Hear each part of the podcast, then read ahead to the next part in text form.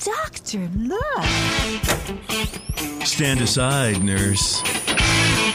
I'm Dr. Homebrew. Stand clear. Oh.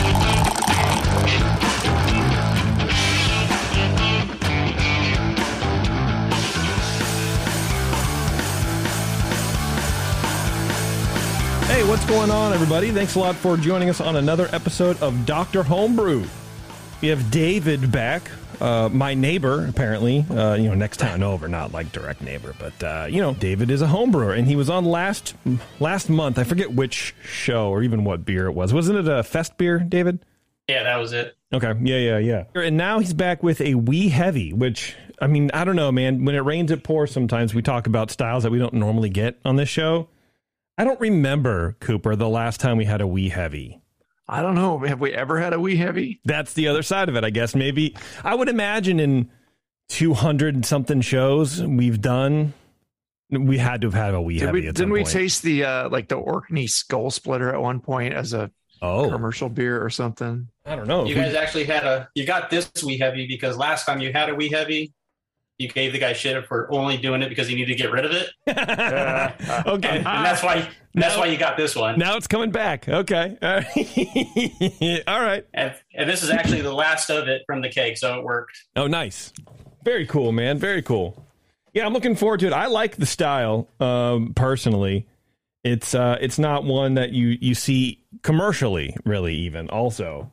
Yeah. Episode 168, Scottish Wee Heavy and Catharina Sour. I remember the Catharina Sour, but yeah. Those are two styles that are typically known to go together in a tasting flight. Right. You know, again, not something you get every day there. It was May 2020. I was a Dr. Homebrew then, I believe. Early pandemic show, yeah. Yeah, I remember the Catharina Sour. I do not recall the Scottish Wee Heavy at all. I've forgotten a lot of things that happened during the pandemic. No, I mean, it's still going on, so, you know. And from before, yeah. I've blocked a lot of things out from the before times.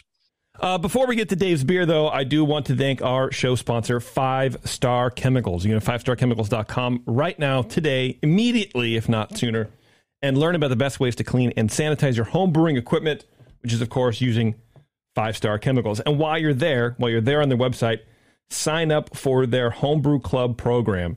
If you want to test out new products from Five Star before they're even on the market, or if you want free monthly educational sessions to up your homebrew game, check it out. It's free. They don't want anything from you. You just got to sign up, and that's it. So 5starchemicals.com. Check it out. Sign up for that class or the program, the Homebrew Club program, not the class, but they do have classes. And check it out. See how you can improve your beer, and then send it to us. That's the thing. That's the synergy right here. Got to send it to us. If we're using the word synergy, have we jumped the shark? No. Every time I hear the word synergy, I always remember John Plisset, his band called Synergy. Really? He has a band called Synergy. He did. I mean, it was like him and his friend Ron, I guess, I think was his name or whatever. And John Plisset. Years ago. That's pretty cool. I don't wonder what that guy's doing sometimes. I think about John every now and then. Mm-hmm. When I was listening to the session way back in the day, long before I met you, JP, I thought the two of you were the same guy because you were JP and he was Jonathan Plisset. Yeah. So he's JP. So I thought you were the same person for like a minute. I get that. I get also John Palmer. People thought I was John Palmer. So they would like write in and be, dude, I love you on the show. You're so good. I'm like, oh, cool. This is a nice email to get. If I send you my book, will you sign it? I'm like, why would you want me to sign? Oh, the other Paul. Yeah, okay, got it. All right. Thanks, asshole. Yes, I will sign your book also. I don't know. Yeah, I think any of us will sign any book you want to send us. You know, ship it to us, give us some return postage. We'll sign whatever you want. Yeah. Right? I'll sign everybody's name if you want. I don't really care. Yeah. I don't really give a shit about it.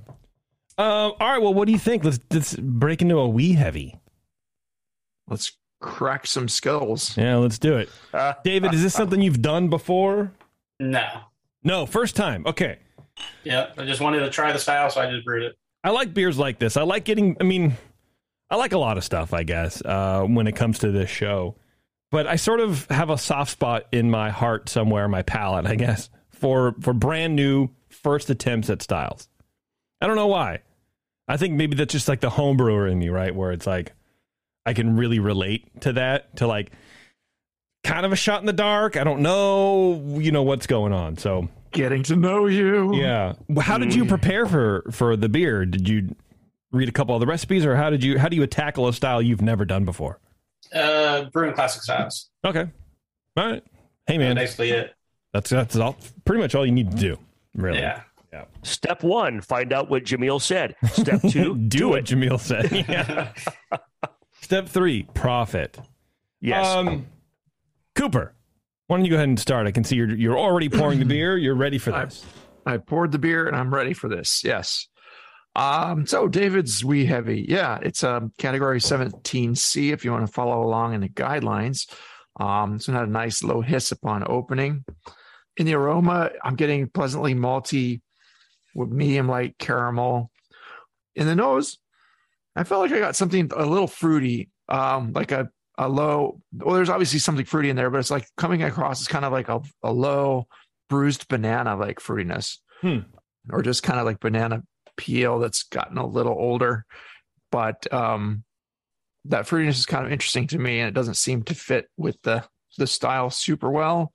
But otherwise, I didn't get any diacetyl, anything else really bad sticking out here. It's got a bit of a bread crust like maltiness, low hop noted only, just a faint little earthiness there in the background.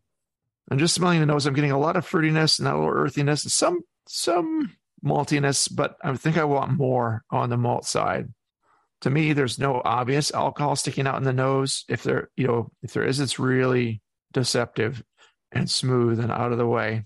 You know, not a bad appearance, 8 out of 12 or aroma.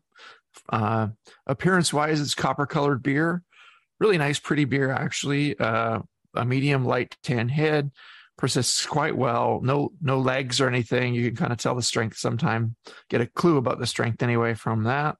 Some of these will throw up legs. The beer is quite clear. It just presents itself really well. 3 out of 3 for appearance. Flavor wise, when I get in here, this is where I get, okay, this is richly malty with notes of caramel, treacle, and low nuttiness. There's a little bit, I'm getting like a little maybe apricot, like fruity sweetness in here. It's kind of interesting, or maybe a little banana-like, but it seems less than what I was getting in the aroma. It's not standing out as much because all these flavors are kind of kicking in. It doesn't have any of the, you know, it can have a little smokiness if you use dark malts to color the beer, but that's okay. It doesn't need to have that kind of slightly smoky quality. And like guidelines will tell you many times, that is not from peated malt. Do not try to make a Wee Heavy with peated malt. Obviously, David did not do that. That was stick out like a sore thumb. Yeah. Don't use like fuel heating materials to make your beer. Low esters. Again, not getting as much of the banana here, really. Definitely get a little low alcohol in the flavor, but it's clean and smooth. The fermentation also seems likewise pretty clean, low bitterness just to balance. It does have a malty quality that stays well into the aftertaste. It's that kind of bread crust, like light caramel, kind of a darker caramel type flavor, light fruitiness, like golden raisins. I said, trying to be creative there. The richness is definitely better in the flavor. The balance is to the malt, and I'd say it finishes semi-sweet. I landed at a 13 out of 20 on the flavor. Mouthfeel wise, medium bodied, almost to medium full, I meant. Seems just a bit light for the style, but okay, it could be on the lower end, or again, maybe just very deceptive and well hidden. We'll see. Carbon dioxide is medium. The head sticks around for quite a while there, so it does still, you know, kick up a little head, and it keeps going. It's not too prickly or effervescent, though. You can go a little lower. You want it to be kind of medium to medium high, I believe. The has a pretty smooth alcohol warmth. No, it's not really syrupy or overwhelming in the body or the texture of the beer here. It's just feels like a good beer, but it doesn't scream, wow, this is a strong one.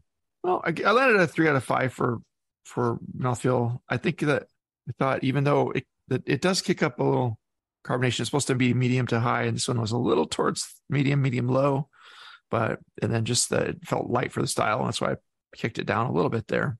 A nicely rich Scottish ale that delivers a pleasant maltiness in the flavor.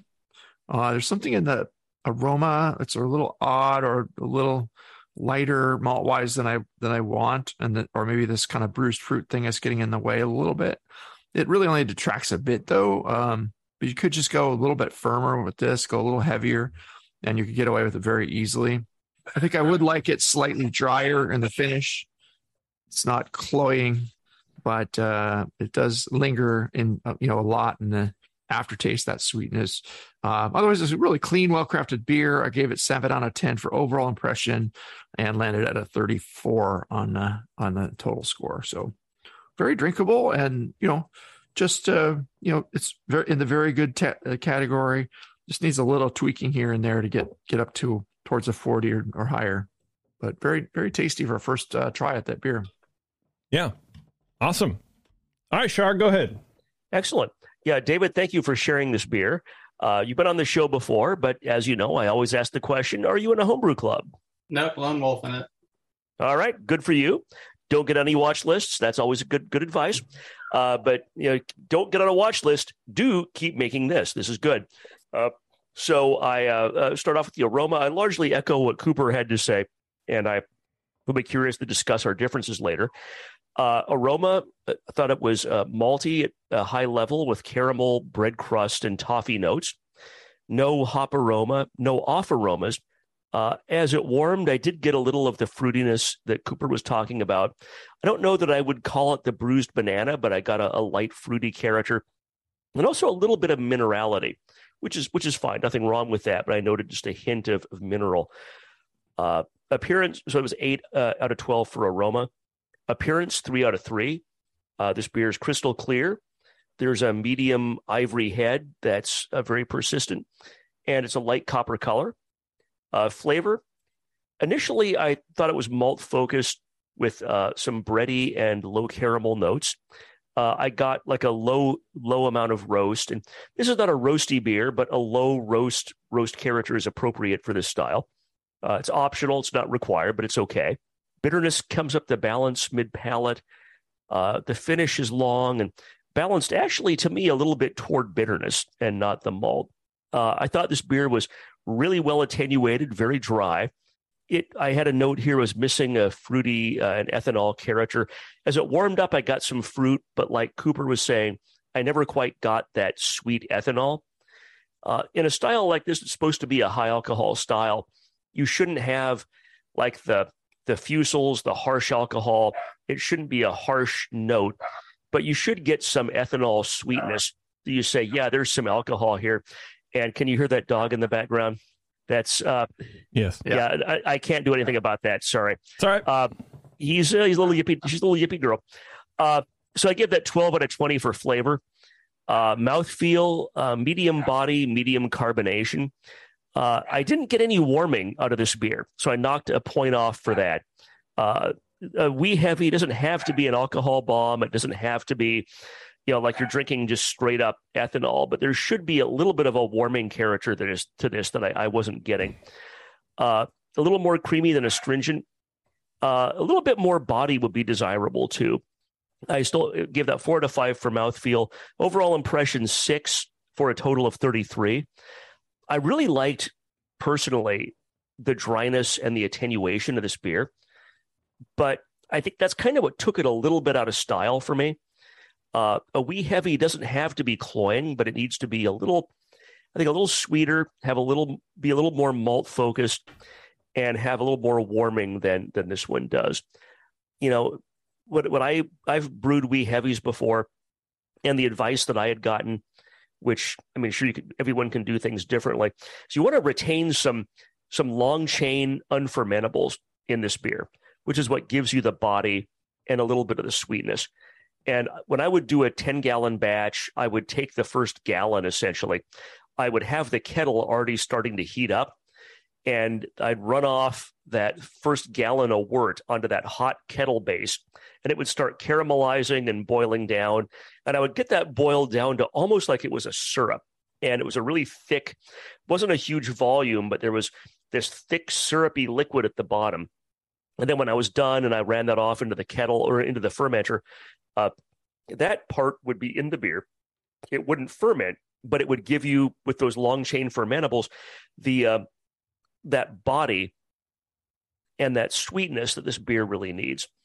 But total score, again, 33. I thought it was really tasty. The issues that I had were not technical issues, maybe slightly more recipe issues. So thank you very much for sharing. All right, very good. Yeah, I agree with what you guys are saying. I get a little kind of a honey thing. Yeah. Yeah, the bruised banana peel is interesting because I for some reason we have, you know, basically brown bananas at home. They're just, you know, they're just mushy, right? But and it sort of smells like that, not in a classic like hyper banana, pushy banana, but it's that decaying like sort of thing. Banana pudding or like, yeah, you know, which is something like that. It is a good aromatic. It's not off-putting, but I do think it's a little bit out of place. David, let's run through your recipe. Okay. And maybe we'll take a break and then we can figure out some of these phenols and where they're coming from.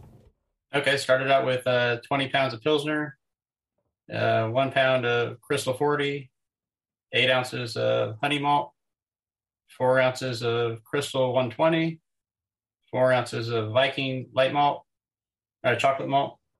And I remember I did fuck up when I went to go buy the ingredients. I forgot the Munich. So Jamil has Munich in his, and I don't have mine. Ah.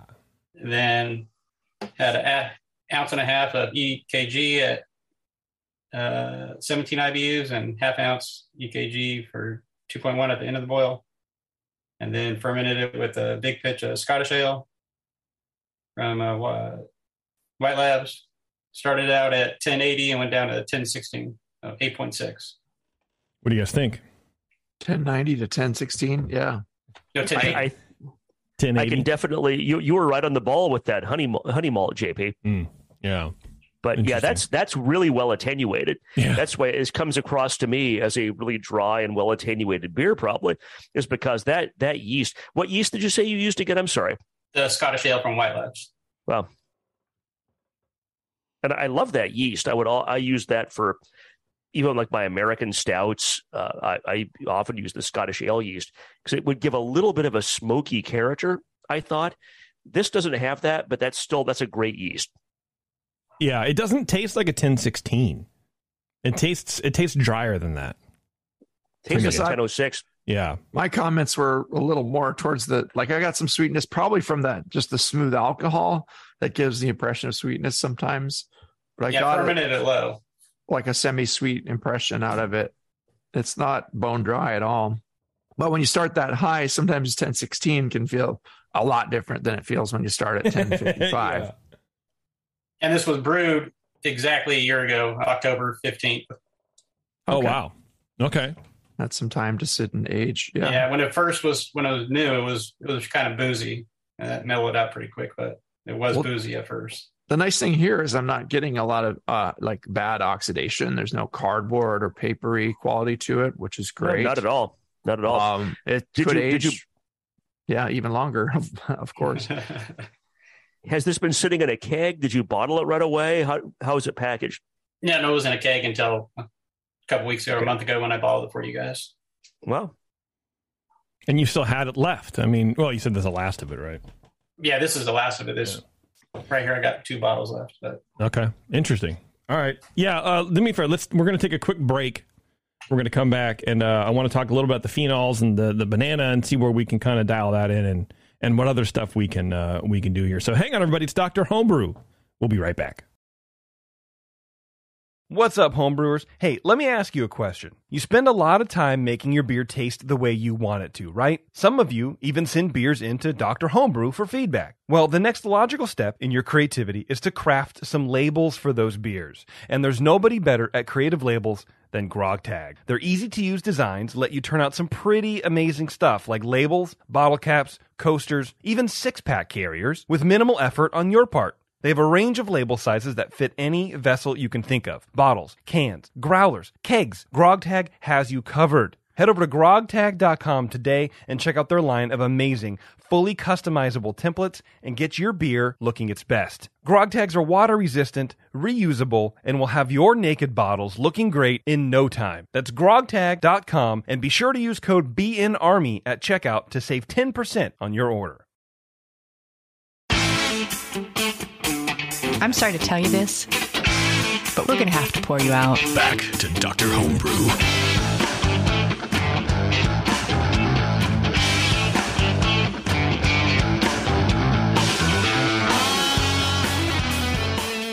We're back, and what I want to do is sort of go through, unless we have any recipe issues or whatever we want to cover, talk a little bit about that sort of bruised banana peel thing and what David can maybe do to eliminate some of that, because it doesn't sound like it's a desirable aromatic, right? What temperature was it fermented at? You pretty low, you said? Or yeah, it started out at like 64 and then went to 66. Okay, yeah. Bumped it up to 68 at the end. Nothing really wrong there. I mean, you can ferment these a little cooler, and it is pretty cool up there in Scotland. Traditionally, the farther north you go, the cooler the fermentation, I guess, in general, or the more wintry a place is, you might have more lagers. It's just kind of an interesting phenomenon, Back in the old days, they didn't have all that temperature control stuff. Mm-hmm. But I think that you could go a little lower than you did to try to drive those asters down a bit. Phenols, I'm not getting like phenols. Sometimes people get phenols and esters mixed up, but yes. Did you get any that's what I'm doing? Okay. Spicy. Sometimes in these beers you can get a smoky quality, which is a phenolic. And I believe Brian got some of that in this beer. That is a phenolic category, kind of an aromatic. And, but I don't think that the phenols are out of control in here. That's definitely more fruity than it is like spicy or smoky. So that balance, you could, bring the fruit down and maybe some of that, the malt richness might stand out a little bit better. I think some of that, what Jason was thinking of was banana, might be that honey malt. Yeah. Always I'm a fan of taking that honey malt out. Yeah. Honey malt is cool in theory.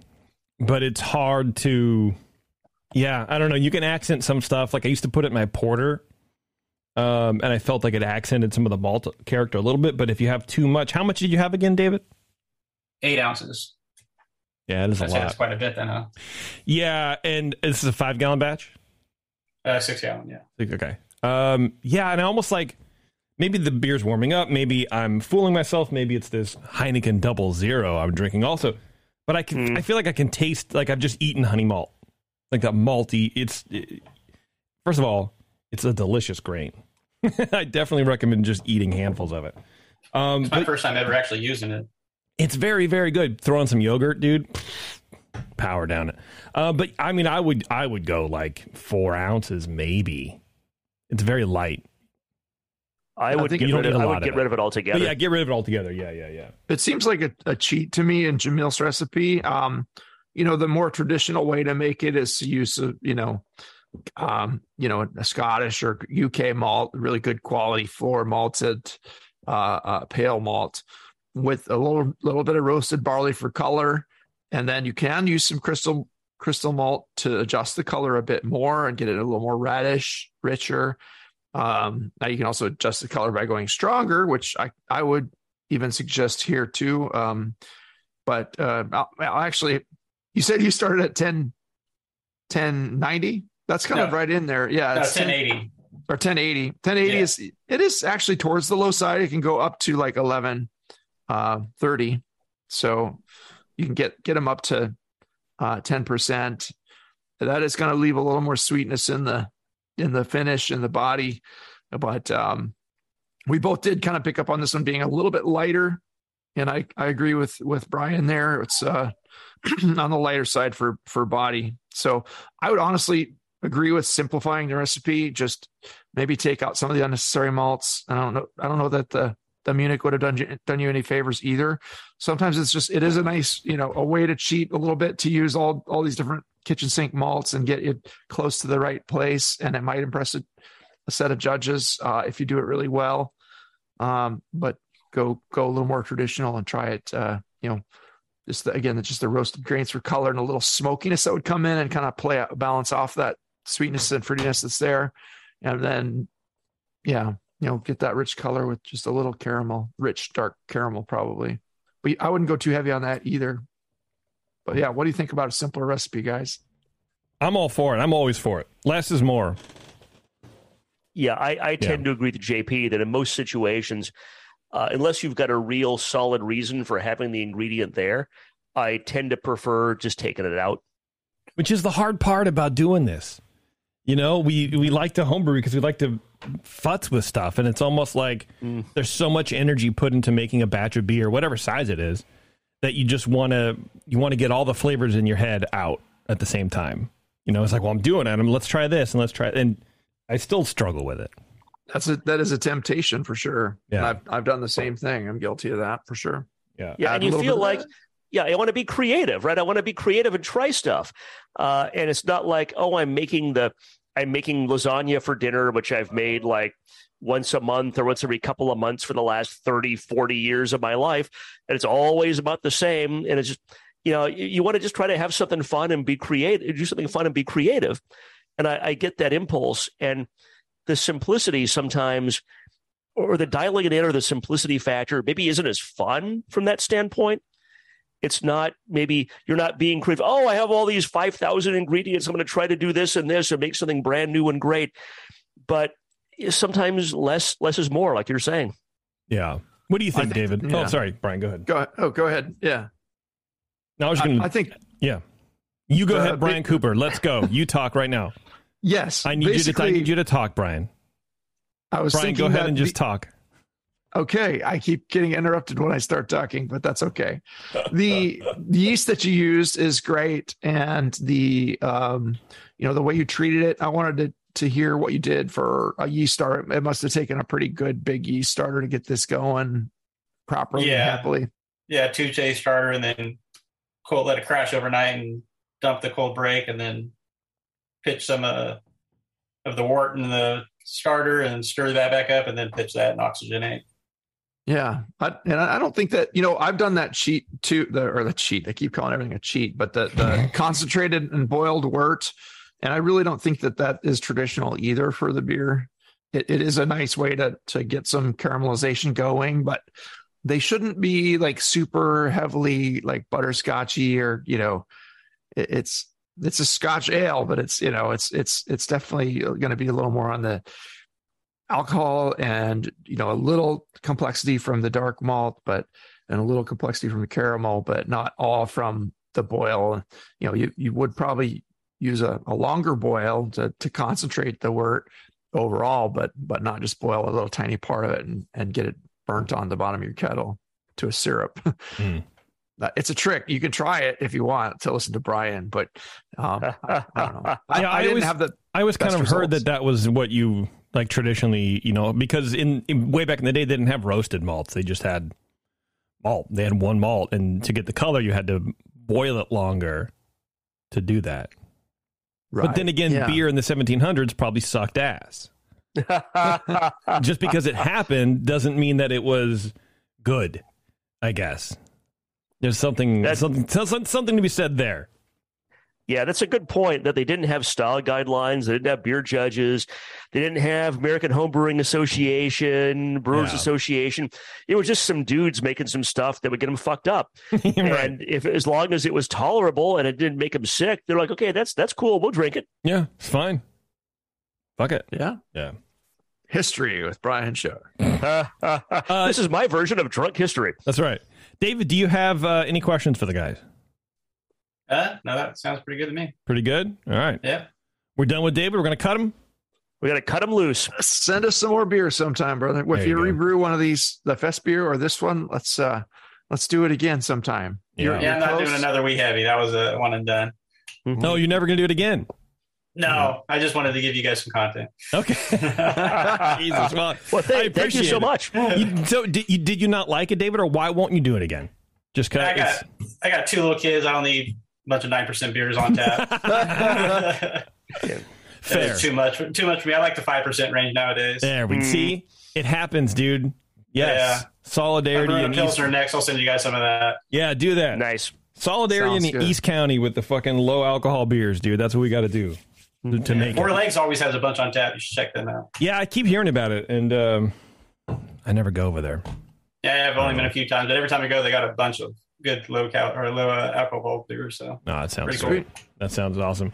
All right, everybody, hang on real fast. We're going to take a break. We're going to kick David out, and we're going to come back and we're going to do more homebrewing talk, or at least talk on Dr. Homebrew. We'll be right back.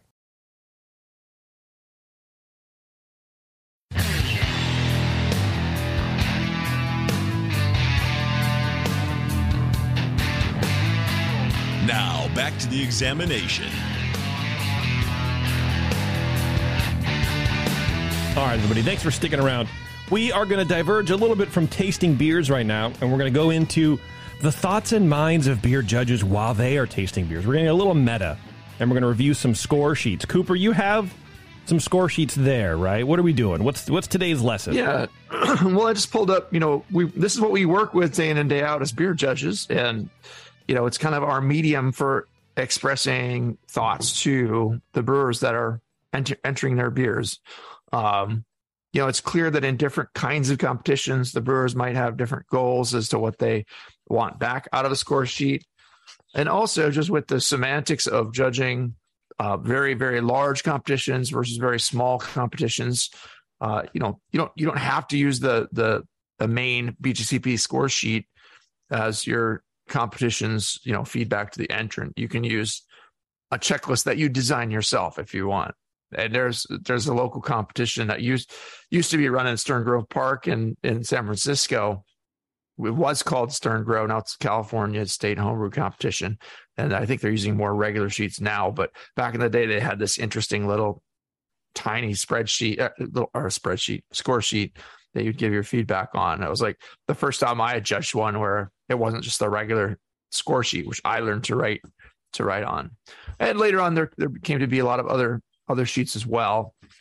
There was, at NHC, the early 2010s, I believe it was, they started using the checklist score sheet, or maybe 2012, I think it was ish. Yeah, to try to help the judges get through the beers faster, but still give a lot of feedback. So I kind of wanted to talk about the pros and cons of each style of sheet and kind of our preferences a little bit, but just what, how a judge can adapt to different situations. Now, not all of our entrants or people that listen to the show are judges, but if you listen to the show enough, you kind of are, the lingo, the kind of feedback we give. And, the score sheet is how we deliver it. So I've got my opinions about it. I'm sure Brian does as well. Mm. Char, do you have opinions? I've never known you to have an opinion. I do occasionally have opinions about stuff and things. Nice. And sometimes you'll be judging and you get thrown into an unfamiliar situation, or you get presented with a type of score sheet or type of format of judging that you're not used to. And you got to roll with the punches and deal with that.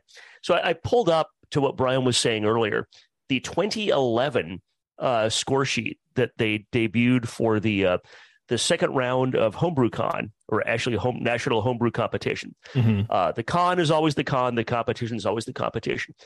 Yeah, and what's interesting, we're old dogs. Yeah, sure. Is that we can make that. We can make that mistake. We're all right. Unlike that yippy dog that was in the background. That's right. Who was a very young dog. And that one, oh God, it's a dog festival. You started right on cue. You started it. It's a total dog festival. So what's interesting to me about the 2011 score sheet, I wish I could put this up on screen, but it's a podcast, so people will just listen to it. It is a checkbox-orama. There's probably 100, 120 boxes you could check on this thing. And it's nuts because like aroma, there's malt, there's a box for none, there's 5 boxes for low to high, and then a whole pretty much every descriptor you could think of, grainy, caramel, bready, grassy, herbal, grape, citrus, lactic smoke spice, not to mention the flaws. And the flaws were in a grid at the bottom of this thing. And they're not boxes so much as little rectangles. And there's like 36 of these with every single possible off flavor and aroma, with a place to check whether it's there for the aroma or the flavor, and then to put a low, medium, or high. And I respect the effort that went into this, because it's an attempt to capture the things that people would write by checking boxes. But there's just so very many boxes that I'm not sure that it really helped people out a lot. And there really wasn't a place, aside from one little line for aroma and appearance, a little bit bigger area for flavor, to talk about much of the detail. And I think that's why judges didn't necessarily care for this one a lot, because we're used to writing a lot. Yeah. But the check boxes too themselves are about less than 2 millimeters across each. They're just tiny little check boxes that if you aren't careful in your accuracy, it'd be real easy to check the wrong one on there. Yeah. And let's face it. How many of us that are judging are like over 40, over 45? We got reading glasses, whatever. And it's not always super easy to pick all this stuff out. Can't see. Two flights into your competition afternoon. It's going on. You had a beer at lunch, and here you are trying to check these little tiny boxes. We're doing strong American ale. It'll be fine. There's not a problem. Yeah, we've all been there. But regardless of the boxes, I mean, your job is to characterize this as best you can. And it may not be in a format you're used to, but you do what you got to do. And I went to the BJCP website before the show, and I pulled that up. I also pulled up what they now call the structured score sheet, which is for the second round of national homebrew competition and up. And what's interesting to me is they took most of the boxes out, except for a column of boxes that's in aroma, that goes down through aroma, appearance, flavor, mouthfeel, and they're all shaded gray, and they all of the gray shaded boxes are marked inappropriate. So you can check that box if something is there at an inappropriate level. And then there's places to write.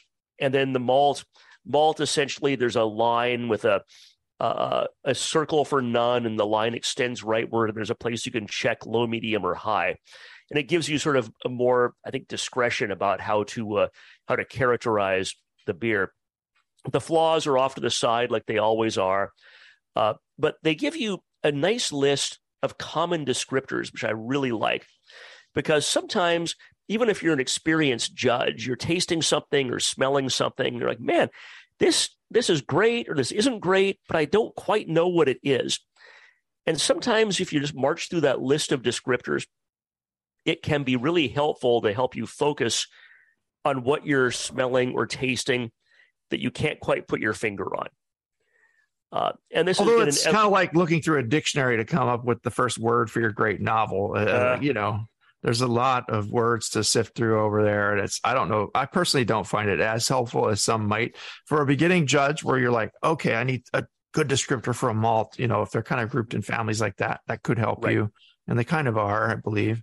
But I pulled up all these same sheets that you did here. Like, this is the one you're looking at now. It's like, that's a little bit better, where you can check if something's a flaw. And it actually gives you a much more efficient way to say medium, high. Like, I'm always trying to say, well, it's not quite medium and it's not quite medium high. It's like medium, high. Then you're writing like six words to describe the thing, where if it's just a line and you can draw the X anywhere on the line, it gives you a place to write it. So, and you're very descriptive on that front. Conveys a little bit. So you find it helpful as a judge. Do you find it helpful as a home brewer? I mean, assuming you guys have gotten some of this back. Yeah, and I don't know that, as a judge or a home brewer, you could hone in on just slightly one fraction of a millimeter to the left here on this line, and then I'll get a much better beer. I think they're more helpful than just the pure checkbox-orama sheet, and you can still write things. I do find it kind of constricting in that you can only write a little bit about each thing. And if you get a beer that has really complex malt and all you have is one line that's about 2.5 inches across to write everything about the malt, It's kind of constricting, and I have a hard time giving strong, confident enough feedback to that entrant to tell him, okay, so but I might be writing into the margins, or I'll do what I need to get that across when there is something important to convey. But, you know, you just have to work with what you've got. I don't know if that there's a perfect way to make it, you know. I guess I'm kind of a purist in that I do prefer the classic score sheet myself. And speaking of classic score sheets, I pulled up some even older ones. I pulled up the beer score sheet from, you know, it's the 1997-98 beer judge certification program. And our mailing list was the Celebrator Beer News in Hayward, California. And oh my God, the Celebrator. Yeah. I love that thing. So entrant, please note, please write to the BJCP with concerns or complaints about the appropriateness of or tone of judges' comments. Include copies of score sheets, and it gives a PO box in Hayward to send them to. I wonder what would happen if you sent something there now, like send some score sheets there from, hey, this judge said my beer was crap and smelled like, I don't know, the toilet cleaner. Celebrator doesn't exist anymore, right? They went out of business. Yeah, yeah. So I wonder if Tom like checked that. Got rid of the PO box. Yeah. You know, as a brief aside, I remember back in like the early 90s, mid 90s, where if you wanted to go to some brew pubs and you were traveling or something like, and you wanted to know what was there, you pretty much had to pick up the Celebrator and then grab your paper map and figure out where you're going on the paper map to go find the thing. Oh, sure. Right. There was no internet on phones at that time. No. But I think going back to these score sheets, like the more recent second round and the National Homebrew Comp one is similar to GABF. Mm-hmm. I talked a little bit about GABF in one of the last shows we did. And the GABF score sheet, it's professional judging or judging for professional beer. It's a little bit different in format, but I kind of like that they do. It's laid out a lot like this more modern National Homebrew Comp second round sheet, but they've got for their spectrum, there's like a box for in the middle that's expected for style. And then you go to the left for less, to the right for more, and you can put your X. So if things are all pretty much down the middle, you just check, you know, the X for everything right in the middle. But it can be then a little bit more difficult to then articulate, well, what's really different about this beer? What's interesting or good or what stands out? Because if you're within that range of things that's expected and you're just marking that X, well, how is this a beer that's better or worse, that should advance or not advance? And that can be a little more challenging. Yeah. And another thing that changed too from the earlier, like first round NHC and second round NHC sheets that were that kind of style, they had comments to the right of the little, you know, descriptor box where you check the levels of things. And there was a line for malt, a line for hops, a line for fermentation. Well, now it just gives you a line for comments under each section. So you can comment about whatever you want in that aroma or flavor that you didn't capture in the spectrum analysis of, okay, how far along the spectrum of maltiness is it, et cetera. But it still is only like 2 lines for aroma, 2 lines for, you know, appearance, flavor, all of that. So I don't know. I guess I felt like, and then there's feedback at the bottom, which has a couple more lines. But I actually got one of these sheets back to me. And we talk about how rare it is that the entrant actually does, you know, in the old days, they would mail it to the BJCP. And now you put your email address on there, or you can email the BJCP about a sheet if you want. But I actually got an email back from, you know, NHC this year from a guy named Josh. And his email was really nice. He said, hey, so glad you were able to judge my beer. He asked me if I had the originals because the feedback was cut off on the bottom because I write too damn much. And I'm writing down to the very bottom of the sheet. No. And it's getting completely cut off. No. So I did my best to interpret what it did, the partial words that you could see the tops of. It's like, just a slight bit hoppier than some style anyway, but yeah, you can always write on the back of the sheet. There's nothing wrong with writing in the back of the sheet. No, but that's the thing. An organizer won't copy that 9 times out of 10. They're just sending them through a batch scanner. Why? The entrant never gets the sheet back. That doesn't seem cool. An emailed copy. That doesn't seem okay. When we used to send those out, I would scan them front and back, which is why we stopped doing it because it was a fucking pain in the ass. Yeah. That's why I make a note over, like in parenthesis. And I guess the entrant could always ask for that back. So maybe it's a dick move for me to still write on the back. I don't know. But the beer that Josh sent in, it did advance to the subsequent round. And of course, in an NHC, there's like 4 rounds for some beers. This was a Munich Helles. You know, I gave it really nice comments, and it scored the top rating for the flight and went on for him. I don't know how it did in subsequent rounds, but you know, he had brewed a nice beer, and I wanted to give every entrant that got a sheet from me good feedback. So I really did my best to work with this. I don't prefer these kind of sheets, but I can work with them. And as a judge, you have to kind of be flexible. And as an entrant, if you ever have a question, well, you can write to the judge, but they may very well not remember your specific beer, judging dozens of entries. Well, yeah, and then weeks ago too. Yeah, you know, it's not like you get the sheet back like an hour later. Yeah. When you don't prefer these sheets, why?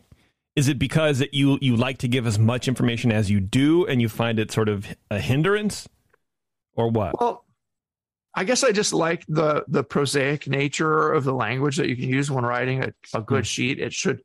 You should be able to listen to the words that when we're reading a sheet on this show and tell what that beer should taste like.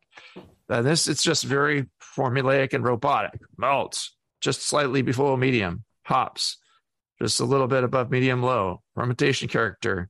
Well, it's got kind of medium to medium low fermentation character. And then all I could write there was cleanly lagered, pleasant floral herbal hop, no DMS. That's all I had room to write for aroma. I was like, and the flavors like fresh tasting, nice drinking Helles with clean lagering, pleasant hop use. The use got cut off, and good clean Pils malt flavor. You know, in the bottom. It's just I gave as complete as I could, but it was still. I see what you're saying. I mean, I want to say more about the beer. Yeah. Well, look, that's why you send beers to the show, and honestly, that was sort of the impetus for this show. Is that you can't really get complete feedback on a sheet, and that was before they changed the sheets around. You need to ask, in my opinion, if you want to improve your beer, you need to be asking questions of the person judging your beer. It's very hard to take the written word and go, okay, I'll do that, especially in a competition setting, because you have it's not just one person, it's 2 people, and in my experience, oftentimes I would get conflicting information. About roast is too light. You need more roast. Yeah. Well, what do you do with that? I mean, we disagreed a little bit on the sweetness, but we were able to kind of discuss it out on that beer we just had, the Wee Heavy. Well, and then David was here to be able to ask, like, well, how, you know, if he gave a shit, it sounded like he just was brewing he just brewing it because, but like one off. Yeah, we've had people go, well, how do I do that? How do I adjust the sweetness, or where can you know what I mean? And ask those independent questions. Yeah. I think this beer could be made to be even really, you know, it's very good as it is. It could be made to be excellent with a few minor tweaks. And, you know, I maybe as his kids grow older, he will start needing stronger beers again. We'll see. Go ahead, Brian. Sorry. One thing I just wanted to say about the regular beer score sheet is, and as a judge trainee, you're trained to, okay, you must comment on the malt and the hops and the esters and the other aromatics, everything that's listed here. As you go through that, it can be kind of formulaic there too. You can just get a sheet that says medium malt with breadiness, you know, medium hop with the, you know, citrus. It's, you know, it's like a recipe for writing a sheet for certain kinds of beers, but then you get something like a sour beer or a, you know, a fruited beer where, you know, or a Belgian style beer, sometimes where all the, you know, it's all other families of aromatics that are coming in. And if you just follow that same formula, you're not going to do the beer a good service. You're going to, you kind of comment around the sides of what it really is. So as a good judge, what you need to do is to learn how to focus on beer appropriate style, appropriate comments for that beer. Mm. I know that a Belgian Saison should have a nice prickly phenolic, you know, a spicy white pepper like character. You sometimes along those kind of families in there. If you just breeze through and comment on fermentation characteristics, balance, finish, aftertaste, and don't mention anything about the pepperiness or the fruitiness of a Saison, you're missing the point of the beer, you know? So you gotta be able to, or the sourness in a sour beer. It doesn't, nowhere on here does it say comment on the sourness level of the beer, but if you get a sour, you damn well better, you know? Find a way to work it in, work it. And that's under other flavor characteristics, of course, but you need to know how to do that. And as you judge with other people and read through some good score sheets, you know, you learn how to do that. Shar, what are you going to say? Yeah. And I think that in general, just to kind of echo in a sense what Brian was saying, that when you're a judge, you might get confronted with unexpected score sheets. You might get confronted with like weird non-standard style guidelines you're not familiar with. At the end of the day, it's all about communicating what it is you're smelling and tasting and perceiving. And whether you do that by checking a box or making an X on a spectrum or writing a bunch of words down or whatever, I mean, your job is to perceive that and get that perception across in the manner that the competition organizer is trying to get you to do that. And it may not be what you're comfortable with or used to, but you can get comfortable with anything pretty quickly as far as your score sheet format. And just keep an open mind and just go there with the intent to, you know, taste some beers, give some feedback, have a good time, and it'll all work out okay. There you go. Yeah. I mean, that said, if you do get to a competition where the organizer is telling you to do something that's just completely wrong at you know, don't write more than one line per, you know, per aroma, appearance, flavor section, just do one line or two or three words. That's all we need here. We need to be quick. So forget you judges, etc. Yeah. That'll never happen. Just fight back against that a little bit, maybe. Yeah. That's the type. Exactly. I totally, there's not an excuse for not communicating. No matter how pressed for time you might be, if anyone's giving you directions like that, yeah, you need to push back on that. For sure. Doesn't mean you have to spend half an hour per beer. Right. All right, everybody. I think that's it. We're going to take off. We're going to get ready for the next show. So thank you very much to David for coming back on the show and giving us a beer we rarely have. And apparently we've had it a lot more recently than anybody remembered. But that's okay. It's the nature of the game, man. It happens. All right, everyone, take care, and until next time, we'll see you later. Oh, actually, if you want to be on the show, if you want to send us beers, which you can do and you should do, it is your duty as a person with ears listening to this show, email brian@thebrewingnetwork.com. The show doesn't exist unless you guys send us beers. Email brian@thebrewingnetwork.com. He'll get you on the rotor. And we'll get you in here, and you know, and we're much better than any kind of score sheet that's out there. We're living, breathing score sheets. It's 25 minutes of you know, 2-on-1, you know, hot homebrew action, and you can ask any question or whatever. So it's think of it like that. It's a free consultation. All it costs you is some beer and some shipping. But if you're in the Bay Area, we will do our best to. You know, to meet you somewhere. But anyway, is that a category on Pornhub, JP? Like the whole hot 2-on-1 judging action? Sure, it is. Why not? Attentive, well-meaning judges are waiting for you. We'll start it. Only $2.99 a minute, and I'll just upload this show. 1-900. Judge your beer. All right, everybody. Thanks a lot. We'll see you.